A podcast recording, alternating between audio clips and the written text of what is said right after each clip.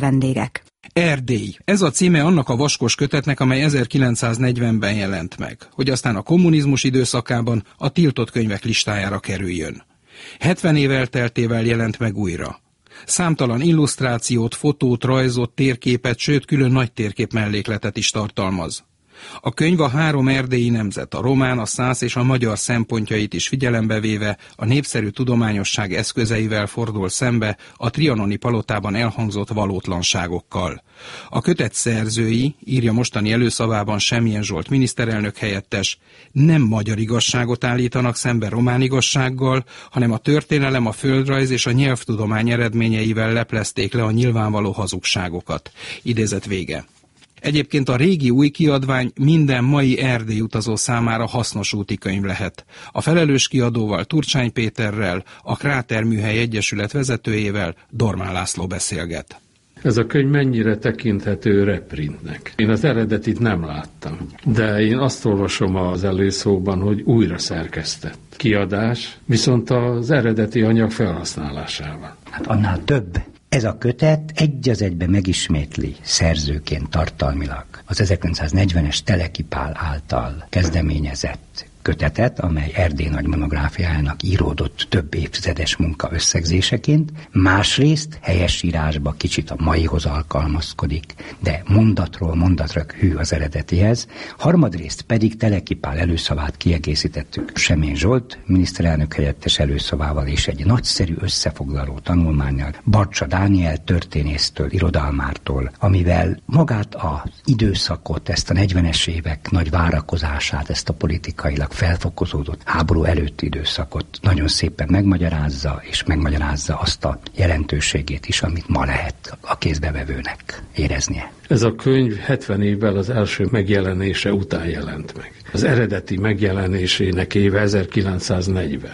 1940. augusztus 30-án történt meg a második bécsi döntés, amivel Észak-Erdély visszakerült Magyarországhoz. Mennyire lehet összekapcsolni a könyv megjelenését a második bécsi döntéssel? A bécsi döntéssel nem szabad összekapcsolni, viszont politikai akarat működött a teleki kormányba, és 1922-től már a Magyar Akadémiába, a Magyar Intézményrendszerbe, hiszen felkészült kerültek a magyar értékek, magyar érdekek védelmébe, tudományosan is. A legfontosabb az volt, hogy nem akarták az ideológia ösvényére terelni ezt a nemzetpolitikailag nagyon-nagyon fontos kérdést, hanem a korszak legjobb tudósai és professzorai dolgoztak, Alföldi András, Hóman Bálint, a fiatal Rónai András, a nagyszerű Gerevics Tibor, Makai Sándor. Egyszerre múltat és jelent akartak megmutatni, mint egy alapköveket raktak le mindörökké a közép-európai erdélykutatás kutatáshoz, sőt mondhatom a Kárpát-medence kutatáshoz. Tényleg, ha végignézünk a szerzők név során, akkor óhatatlanul eszünkbe jut az is, hogy a kommunista időszak ezeket a szerzőket mellőzte, sőt börtönbe zárta, sőt halálba küldte, a könyvet pedig levették a polcokról, tiltott volt. A rákos időszaktól kezdve végig. Mikor kerülhetett elő? A Klátermű Egyesületben mi hoztuk újra elő a könyvet,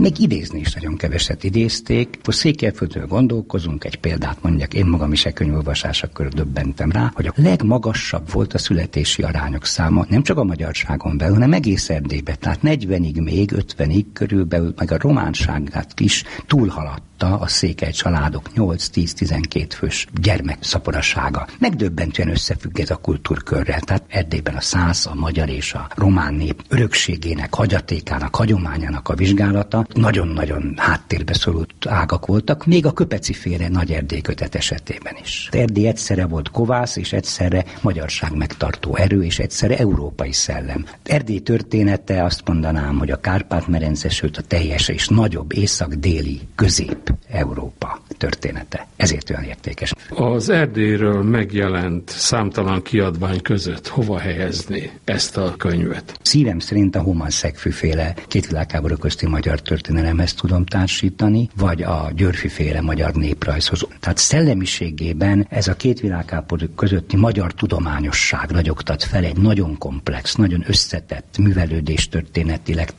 történetileg nagyszerű és példaadó munkásságot, a közvetlen elődött kell megneveznem, hát természetesen a Köpeci féle háromkötetes Erdély, de úgy látom, hogy a Köpeci féle könyv nem nézett szembe azzal a fájdalommal, traumával, amit a két világháború közötti román impérium időszaka jelentett Erdélynek, és hát természetesen nem tehette meg, hogy szembenézzen a 45 utáni román korszakoknak a nagyon is elnyomó, nagyon is kisebbségellenes politikájával. Reméljük ez már múlt lesz is ez a könyv. Ebben is optimista mer lenni, mert azt mondja, hogy fel fogják használni az itt letett tudást a jövőben társadalomnak fontos kutatói, politikusok és kultúremberek. Ez a kiadvány mennyire szól mégis a mának, akár a mai Erdély utazónak?